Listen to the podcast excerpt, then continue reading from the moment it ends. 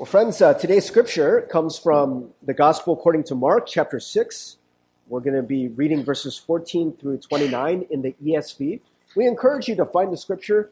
Uh, if you brought a Pew Bible, or if you brought your own Bible, or uh, if you have a Bible app, you can use one of the Pew Bibles. Um, it will also be projected behind me, and we will reference the scripture uh, throughout the message. Again, it's Mark chapter 6, 14 through 29. And uh, I'll be reading it uh, aloud. Uh, we ask that you read silently along with us. Um, and may the Lord bless the reading of God's word for us. King Herod heard of it, for Jesus' name had become known. Some said, John the Baptist has been raised from the dead. That is why his miraculous powers are at work in him. But others said, he is Elijah. And others said, he is a prophet, like one of the prophets of old. But when Herod heard of it, he said, John, whom I beheaded, has been raised. For it was Herod who had sent and seized John and bound him in prison for the sake of Herodias, his brother Philip's wife, because he had married her. For John had been saying to Herod, It is not lawful for you to have your brother's wife. And Herodias had a grudge against him and wanted to put him to death. But she could not, for Herod feared John, knowing that he was a righteous and holy man, and he kept him safe. When he heard him, he was greatly perplexed and yet he heard him gladly. But an opportunity came when Herod, on his birthday, gave a banquet for his nobles and military commanders and the leading men of Galilee. For when Herodias' daughter came in and danced, she pleased Herod and his guests. And the king said to the girl, Ask me for whatever you wish, and I will give it to you. And he vowed to her, Whatever you ask me, I will give you, up to half of my kingdom. And she went out and said to her mother, For what should I ask? And she said, The head of John the Baptist. And she came in immediately with haste to the king and asked, saying, I want you to give me at once the head of John the Baptist on a platter. And the king was exceedingly sorry. But because of his oaths and his guests, he did not want to break his word to her. And immediately the king sent an executioner with orders to bring John's head. He went and beheaded him in the prison and brought his head on a platter and gave it to the girl and the girl gave it to her mother. When his disciples heard of it, they came and took his body and laid it in a tomb. The word of God for the people of God. Thanks be to God. Amen. Amen. Well, friends, we are continuing in our sermon series, um, the story of Jesus. And from the very beginning in September, we have been trying to answer this question that we asked in the very first uh, sermon in this series when we started Mark chapter 1. Who is Jesus? This is a very important question. And I think in a lot of ways, um, you know, maybe we've lost a little touch with who Jesus is. Just maybe through the years, the legend has grown, has kind of morphed into something else. And I think part of the reason why maybe we've lost touch with the biblical Jesus is because uh, for many times we don't actually read the stories in context. Uh, sometimes we don't always remember the stories of Jesus. And the ones that we do uh, kind of get cherry picked from our memory, the stories that we want to remember right? And so I, wanted us to go through uh, the Gospel of Mark. We picked the shortest one, and even that is going to take all year, right? Um, and to read it chapter by chapter, verse by verse, and to read the story in context, in all the stories, in the greater context of who Jesus really is. And so we've been asking that question who is Jesus? This, this graphic I actually showed in the very first uh, message in the series. Um, and friends, you know, one of the answers that we've been coming up with is Jesus is king. Jesus is a king. And so, um, you know, what's interesting about this, you can actually put it on the graphic with the kings there. Um, what, what is interesting about this is that we don't often, you know, uh, just go back for a second, James. Right? Look at all the images of Jesus here. We don't very frequently see Jesus as a king. We see him as this, you know, very humble as he was you know, this kind of shepherd, this nice guy, your friend, right? We don't always see him as, next graphic please, as a king, being regal and splendid, and someone you have to obey and listen to, right? Um, and what's interesting about the passage that we're about to read is that um, they're going to ask this question again who is Jesus, right? Because he's been going around healing people, you know, casting out demons, doing these miraculous things, and people are like, well, what is this? Right? How do we understand this? You know?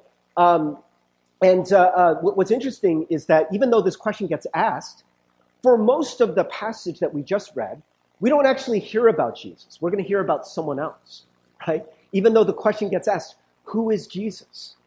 And so why do we bring up this guy, King Herod, right? It's interesting, right? Because they ask the question, who is Jesus? And the answers that we're going to come up with, let's actually look here. Says, uh, King Herod had heard of it, for Jesus' name had become known. Some said John the Baptist has been raised from the dead. That is why these miraculous powers are at work in him. But others said he is Elijah, and others said he is a prophet, like one of the prophets of old. And one of the things that doesn't get said is maybe he is the Messiah. This is going to come later, right? When Jesus asked the disciples point blank, Who do people say that I am? And so here you see people are dancing around the question that everyone is asking Is Jesus the Messiah? Who is the Messiah? Uh, we actually studied this in youth group last night. Uh, the Messiah, uh, as prophesied in uh, 2 Samuel uh, chapter 7, it talks about a coming king, a king who will reign in the line of David, but this king will be God's own son, right? Sounds like someone, doesn't it? It's Jesus, right? But for the people of Israel, they were waiting for this king to come. And this king would reign forever. And so they're waiting for the restoration of the kingdom of Israel. And um, so that's the question that everyone is asking. It doesn't get asked here, but who we are now going to hear about is a king. So, friends, we are going to still, we are still, you know, in the, the ser- series, the story of Jesus. We, we are going to find out in some ways who Jesus is by talking about who he is not, right?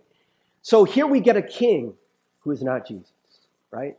And the title of this uh, message is Unworthy Kings. Jesus is the worthy king. And here we're going to find out about an unworthy king. Um, I have to be honest, when I was reading uh, through uh, the Gospel of Mark over the summer as I was preparing for uh, this sermon series, every time I would get to the story, um, I, I, would be very perplexed because it wasn't really directly about Jesus, right? And I was like, man, do we skip this story? You know, like, like I, I didn't really know what to make of it. Maybe it, it, you guys kind of felt that way. When we were reading it, you're like, oh my gosh, what, what are we going to be talking about here? It's about a king beheading someone, right? Like, what kind of sermon is this going to be? And, and I have to be honest, I had to listen to it a few times, but in a strange way, it's become one of my. Uh, I don't know if a story about beheading can be your favorite story. I mean, it's not one of my favorite stories, but it's very interesting. It's a very interesting story when you read it in the context of trying to understand what kind of king Jesus is and what kind of king Herod wasn't. And so let's talk about this guy, Herod. Um, so Herod was a king um, who, in some ways, was kind of a figurehead. You know how, like, uh, there's countries like uh, England and some other countries in the world where you have a king, um, and, and, and there's a you know kind of a hereditary line, right? So, you know, such and such king or queen had a kid, and they had a kid, and they had a kid, and they had a kid. And you can trace hereditarily um, the line of these kings. But in the modern world, um, you know, a lot of these kings don't actually have much political power. They're figureheads, right? They go and cut ribbons and they do ceremonial things, right? But the, the, the Queen of England doesn't make a lot of policy type decisions, right? Um, and so that's actually kind of similar, not exactly the same thing, but kind of similar to what was going on here because you had the Roman emperor who had all the power, right? But they, Israel, interestingly enough, even though there was a Caesar, they were still allowed to have a king, a hereditary king, right? And to be honest, Herod didn't do that much, right? He sat around in his palace and he drank and you know, he, he had parties and stuff like that, as far as we can tell. Um, it doesn't sound like he had a lot of political power, but he still had some power, right? He goes around beheading people in this story, so obviously he had some power, right? Um, but so we find out about, um, you know, people are asking about Jesus, and King Herod, he heard about it, right? Because Jesus' name and his fame was spreading. The stories of what Jesus was doing were, were spreading, and people are trying to understand you know, some people said, oh, it's John the Baptist who has been raised, or, you know, maybe he's Elijah, or maybe he's like one of these old time prophets that we read about that could do crazy things, miraculous things. And Herod's answer is no, he is John, John the Baptist, who I beheaded. John has been raised. So, friends, um, before we get too hard on Herod, because I think it's going to be very easy, someone who goes around beheading people, right, to be like, hey, this guy's not a worthy king. And he's not a good guy.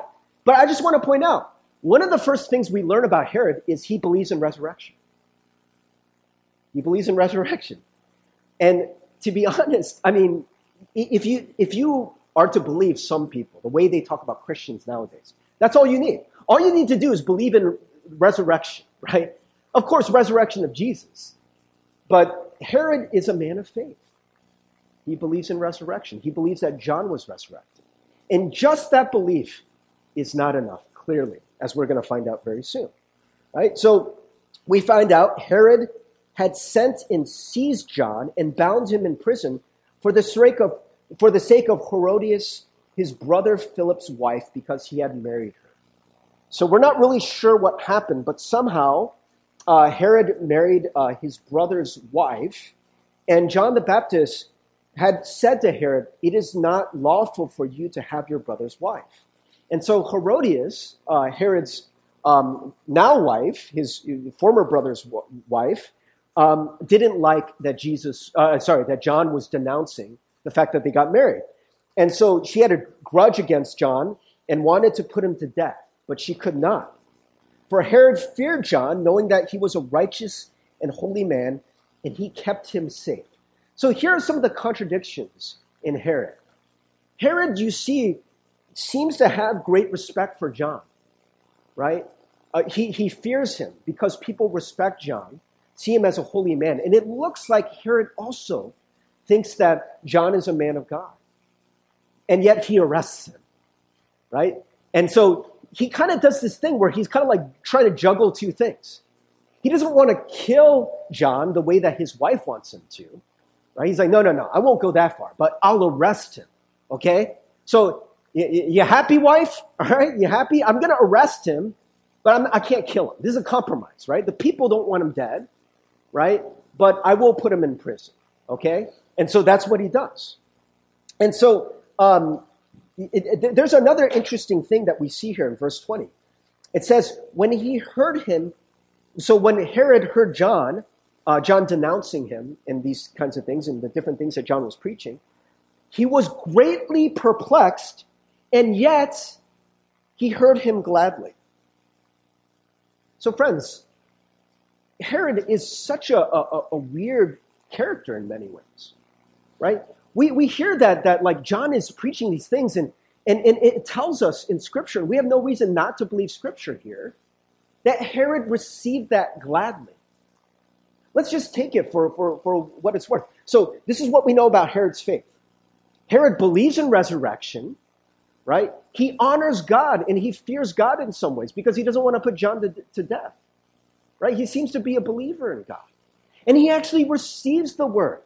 John's preaching and he's there in the congregation in a way, right? And he's nodding his head and he's saying amen. He's like, mm, I like it. It's good. Mm. And yet, he arrests John. And later he's going to kill John. So, friends, we get this sense that just believing in something and even liking it, agreeing with it in your mind, is not enough, is it? You know, I think that it's very easy for us to just discount Herod. Oh, Herod's a bad man. Herod doesn't have faith. But I actually don't think that's the case. I think that Herod is trying.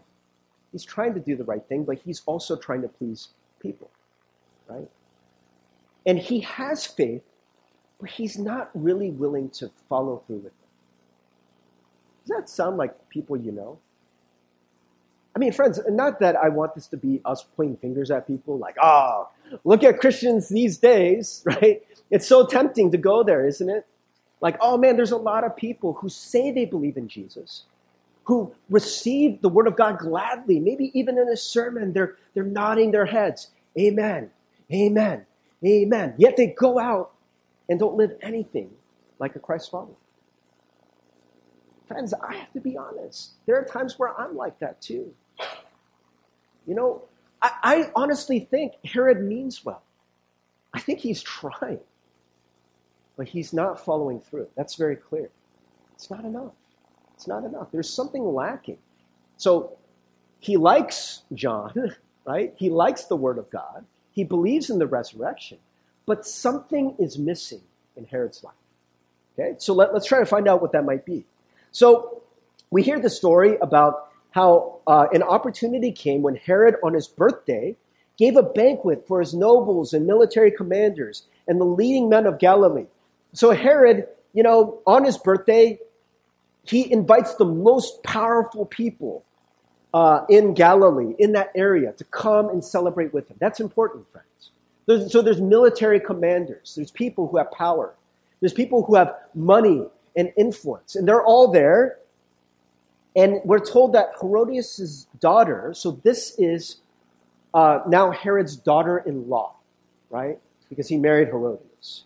She came in and danced, and she pleased Herod and his guests. And the king said to the girl, Ask me for whatever you wish, and I will give it to you. And he vowed to her. Well, friends, a vow is a powerful thing, it, it, it's a promise. I, I can almost imagine Herod in the middle of this banquet just standing up. I make a vow to you. I pledge to you. Whatever you ask me, I will give you up to half of my kingdom. Friends, this is really weird in some ways. Like, well, what is going on? He's willing to give up half of his kingdom, right? Do you guys ever see like Shark Tank? Um, I, I, I, know this is going to seem like a weird parallel, but I just want to demonstrate to you how foolish Herod is in this case. You ever see like where, um, like, like uh, so Shark Tank is a show where uh, some entrepreneur has a business and they bring it before these sharks. They're these like really rich people who invest in businesses and they try to form a partnership. And a lot of times what happens is the shark is like, okay, I'm going to support you keep your company, right? You, you continue to run your company. I don't want to run your company, but you know, give me a stake because of my name and my resources, right? You got to give some to me. So give me 10% of your company, 20% of your company. And there are some cases where the shark thinks they have so much power. They're like, you know what? I want 50% of your company. But it's never 50%. Right? Never 50%. Because th- there's this principle if everyone, if two people, two parties have 50% of the power, who's really in charge? Who's really in charge? Right? So what you'll see is when they make these sort of 50-50 partnerships, what they'll do is they'll say, you know what, give me 49% of your company, right? 49%. Why? Why is that important? It seems kind of silly, right? What's one percentage point? It's their way of saying you still get to have control of your company. When it comes down to it, when a decision needs to be made, you get the final say. You get the tie breaking vote, right? And so this is where Herod is not very smart. He doesn't do that. He offers his daughter in law half, just straight up. I'll give you half. So, half of what? Half of his kingdom.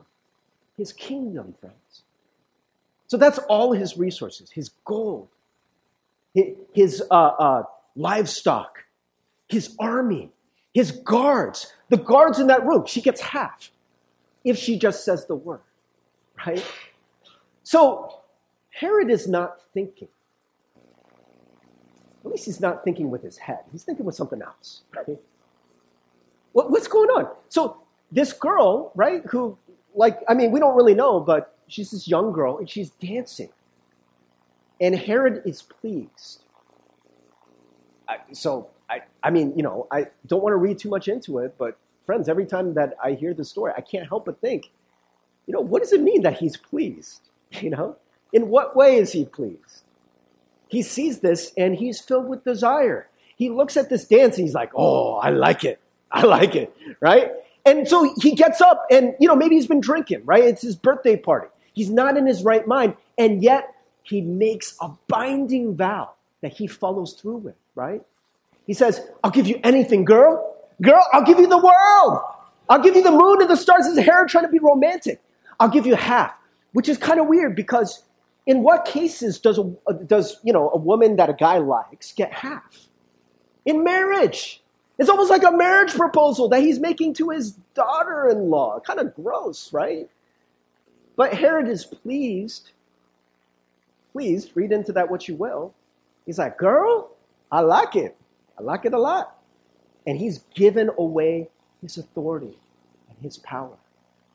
Imagine if she did take half, right? Imagine if Herodias was like, you know what? Girl, take half. This is what we're going to do. We're going to stage a coup. What can Herod do in this case? He gave away half his army. He gave away half his power, half his riches. There is nothing Herod could do. But fortunately for Herod, she doesn't do that, right? But what, what she does is that she's like, okay, shoot, this, this, this is big time. She goes to her mother and says, hey, what should I ask for? So Herod's uh, wife, you know, you can just tell how much this is on her mind, how much it bothers her what John said against uh, them in their marriage.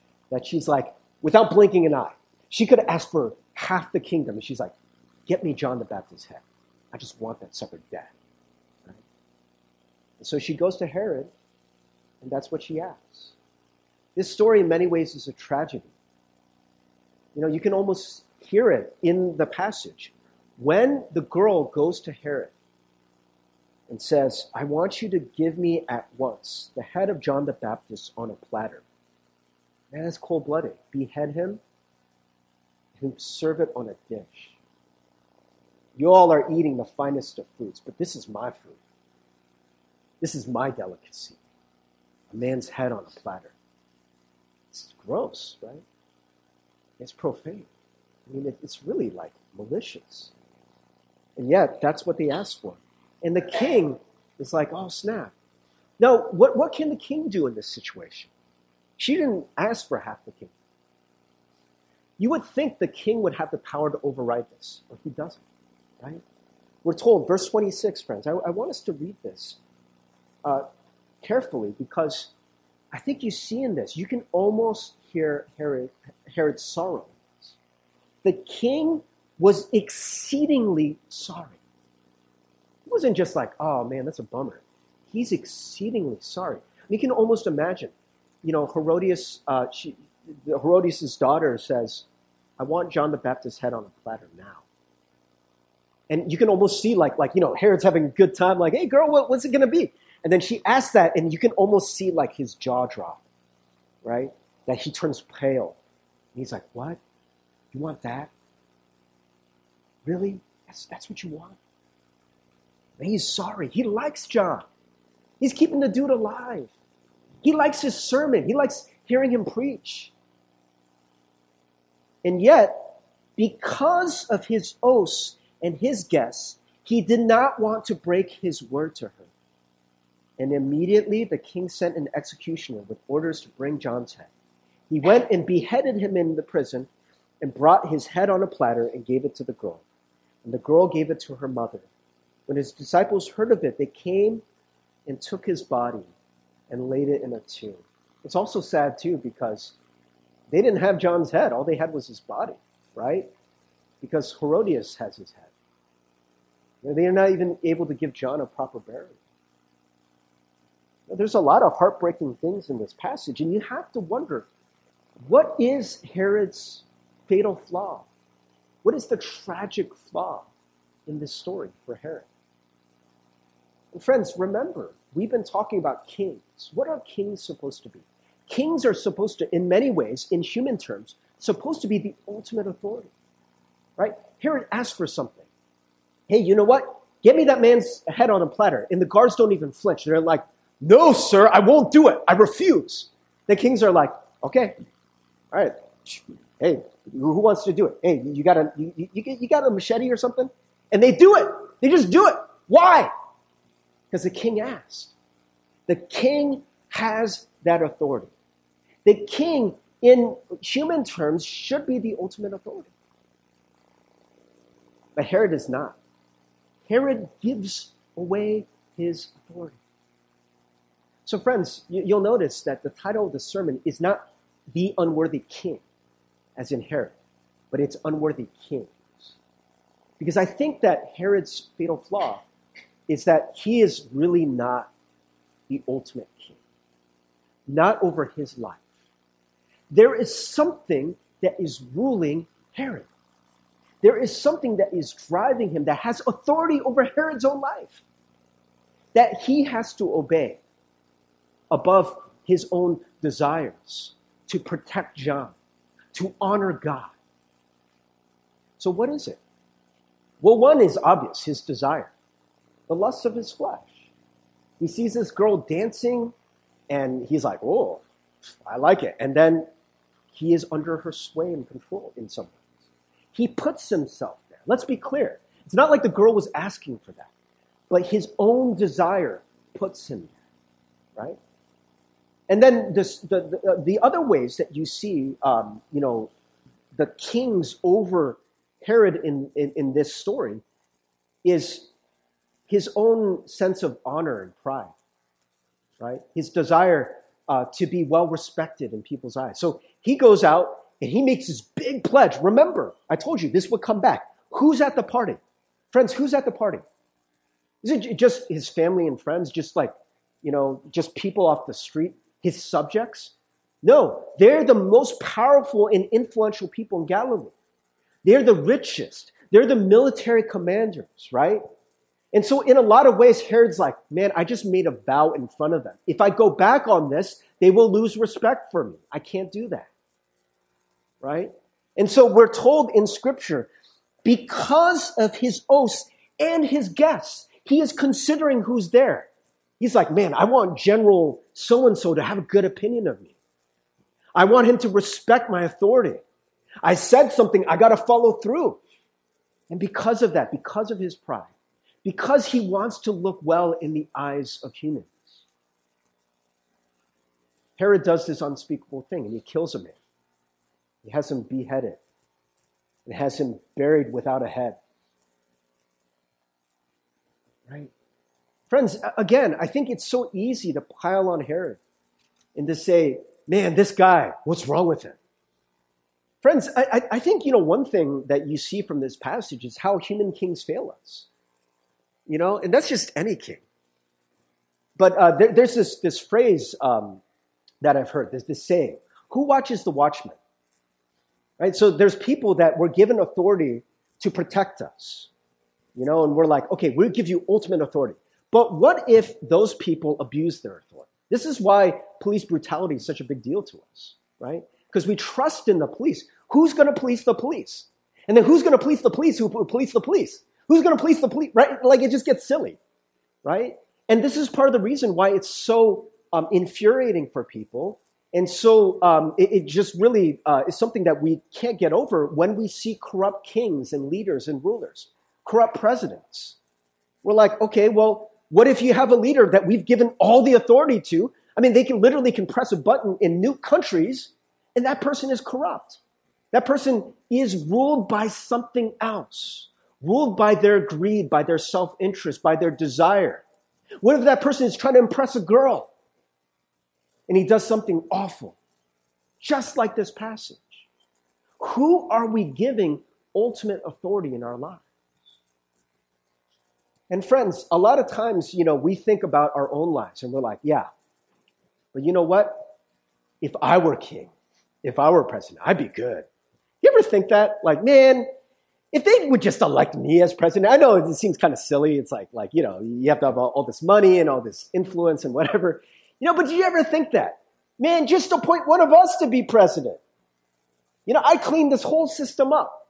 I, I would just overnight, I would just fix everything, right? Now we know, you know, uh, not to get too political, this isn't meant to be a political message, but I mean, it is interesting, right? That when people get to certain levels of influence, they are bound by other people. They are bound by other authorities, interests, special interests, and they hold sway over these people. And you'll see it by the way they vote. You'll see it's very interesting that the people make promises beforehand, but when they're in office, they completely change. Why? Because they don't have the ultimate power. Now, just to make this personal, have there ever been times when you in your mind, in your heart, you're like, you know what? I'm going to do this thing. Maybe you've even made a pledge to God. You know, this is what I'm going to do in my life. I'm going to live for God. I'm going to stop sinning. I'm going to forgive this person. I'm going to go love people. I'm going to share the gospel, whatever it may be. Now, friends, I want to ask you honestly. You may think that. You receive that word gladly, just like Herod. You believe it. You're like, yeah, this, I believe in this. This is the right thing. I'm going to do it. And you don't do it. You don't do it. Friends, I'm talking about myself. Man, how many times have I made those pledges before God? God, I vow to you. I pledge I will never do that sin again. Never. Maybe I'm at a retreat, at a revival on Sunday. Praise band's up there. They're playing a song. It's beautiful. We're talking about Jesus reigning and being a king, and I, I make a vow before God. God, I vow before you, I promise I will never do it again. Later that week, lo and behold, I'm doing it again. I'm doing it again. The next morning, I'm like, what did I do? What did I do? Friends, what's going on? Could it be not because we directly willed it, but somehow we gave away authority and power in our lives? There are kings that are reigning over us. And these kings, much like the kings in Herod's life, you know, political influence, his desire to look good, his reputation, his own fleshly desires. These are unworthy kings in Herod's life, and they lead him astray, and it leads him to tragedy. What about for you, friends? I think a lot of us, we overrate our will. We think we are in control until it's too late. Maybe there's some of us that we've already learned this lesson like, Pastor Steve, man, you know, you're preaching to the choir here. When I was younger, I used to think I was in control. You know, you, will you'll talk sometimes to addicts, and they'll talk like this. You, you ever hear of um, uh, AA, Alcoholics Anonymous? It started by a man who converted to Christianity, and he realized that alcohol had become um, this uncontrollable force in his life. He couldn't resist it. And one of the first steps of AA that you have to um, be, come to grips with is the fact that your life, that the, the, the addiction has become uncontrollable. You do not have control over it. It leads you in ways that you do not want to go. For, for a lot of addicts, the way that they're able to continue in their addiction is this illusion, is this lie. You know what? I can quit whenever I want. I'm in control here. I'm in control. I'm the king of my life. I'm the God of my life. I can quit whenever I want to. And so the first step to healing is coming clean and admitting this thing has sway, influence, it rules my will and life in ways that I cannot control. Right? And friends, maybe there are some things in your life like that that have become uncontrollable gods. Now, I wonder for Herod how self aware he was. he's going through this and he's like hearing the word of God gladly. I just imagine, friends, it's just my imagination, that Herod probably thinks of himself as a pretty good Jew. It's like, you know what? I'm a God fearing man. He hears these messages and he's like, mm, Amen. Hallelujah, brother. Preach. Preach, John. Preach. Week later, he's chopping off his head. it's true, right? He believes, and yet there is something controlling him and reigning in his life. Friends, how did they even get to this historically? What does Israel even have a God? I just want to go back to the very beginning. And uh, oh, by the way, I have this, this picture here about rejection uh, because we talked last week about rejection. But now we're going to see rejection in a different context. Last week we were talking about the pain of rejection in our lives. Jesus faced that pain. We faced that pain. But Jesus' promise to us is, I will always be with you. It doesn't mean you're not going to face rejection in your life, but I will always be with you. And yet, we rejected God. And we're going to see that here. Um, so this is, um, uh, this is from Samuel, actually. So uh, it says, Then all the elders of Israel gathered together and came to Samuel at Ramah and said to him, Behold, you are old and your sons do not walk in your ways. Now appoint for us a king to judge us like all the nations. So the people of Israel, they're like, you know what? We want to be like the other people. And to be fair, it's not like Samuel was doing a bang up job. I mean, he was a man of God, but his sons were not following in his ways, right? And so they're like, okay, well, but if we, you know, we don't want to get like a corrupt prophet. And they saw this as an opportunity to now get an earthly king. Because up until this point, Israel had no king. It's the refrain of judges. The judges in, in Israel were these leaders. They were kind of like pseudo spiritual and military and political leaders. But in Judges, it keeps telling you this refrain again and again and again. There was no king in Israel. There was no king in Israel. There was no king in Israel. It's intentional. And a turning point in Israel is right here in this story. When the people demand and they say, We want a king. We want a king. Why do they want a king? Because other nations have kings. Man, they look so cool. They got those robes, right? They got a crown. They look so regal with the beards, you know, and they can protect us. We want a physical presence. That's one of the things they say. We want a king to protect us, right? They want security. And so they want a strong leader. You know, Samuel, you're not cutting it. In a way, they're saying, God, you're not cutting it. That's exactly what God says. The thing displeased Samuel when they said, Give us a king to judge us. And Samuel prayed to the Lord, and the Lord said to Samuel, Obey the voice of the people in all that they say to you. For they have not rejected you, but they have rejected me from being king over them. So there was no human king in Israel. Who was supposed to be the king of Israel? Who was supposed to be their king? God. They have rejected me as king. And this is the beginning of the downfall of Israel when they get a human king. And actually, uh, this, this, isn't here, but if you go through the passage, um, God says, okay, give them what they want, but give them a warning. Tell them exactly how it's going to be. So, in no uncertain terms, Samuel tells them, hey, I don't know if you know what you're asking for. God will give it to you if you want it, but think, do you really want it? A human king is going to be imperfect. They're going to collect taxes. They're going to take your children and send them to war, sometimes for stupid wars. And your children are going to die in these wars. And, and they're going to have control over you. They're going to take things from you. Is this what you want? And the people, they make a vow. There it is again. They make a vow. They say, Yes. Yes, we want it. We want it. So that's what they get. They get a human king. Down the line, you can trace the lineage down to Herod king who came from the rejection of Israel, saying, We don't want a king. We may not think, friends, we do the same thing, but I think we do the same thing every day.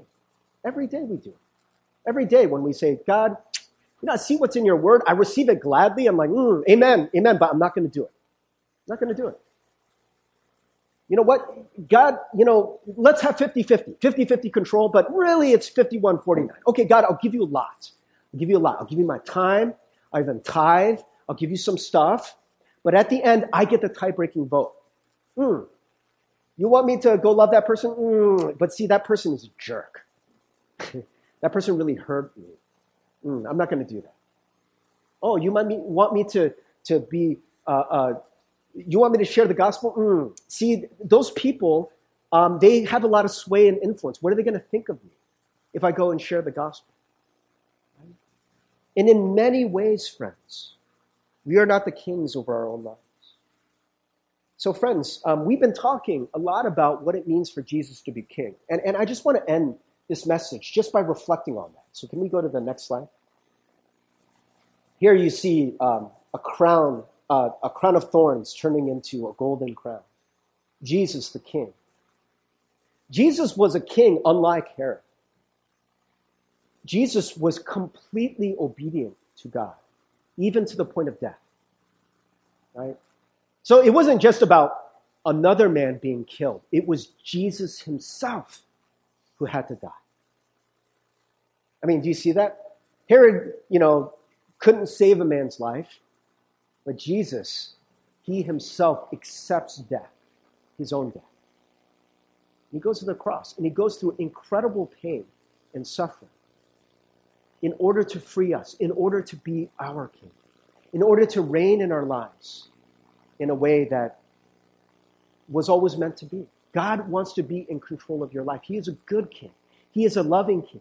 He is not a king who will be capricious and will be uh, uh, subject to the whims of his desires, who will be subject to the whims of the desires of other people. He's not beholden to other authorities. His purposes are for the glory of God. They are for the best purposes for you and for the world. And God desires good things for you. And friends, it is not, this is something that I just want to acknowledge. You know, a guy like Herod and people like you and me. We may have the best intentions in the world, but this is going to be a process. You know, I don't want this takeaway for you to, to beat yourself up every time you're not able to obey Christ. Every time when you fall short of obeying the kingship of Jesus, that you're like, oh, I'm not a real Christian, and then you go away in shame. Because remember, friends, Jesus died for your sin. Jesus died to keep you there at that table. He died that you have a place with him, even with your sin. But he wants for you to learn more and more what it means for him to be king. And the ultimate act is that act of surrender in our will and then through our actions to say, Jesus, you are king. I give you everything. I hold nothing back. I hold nothing back. But one of the things Herod didn't do was he didn't follow through. It was always just up here. He didn't follow through with his actions. He didn't go against his culture. He didn't go against his family. He didn't go against his military rulers. He didn't go against even his own desires, right? And maybe with the grace that God is giving you, there is a step of faith that you can take to say, you know what? I'm going to take a step to say, Jesus is my king. Maybe it's going to be a step against my pride.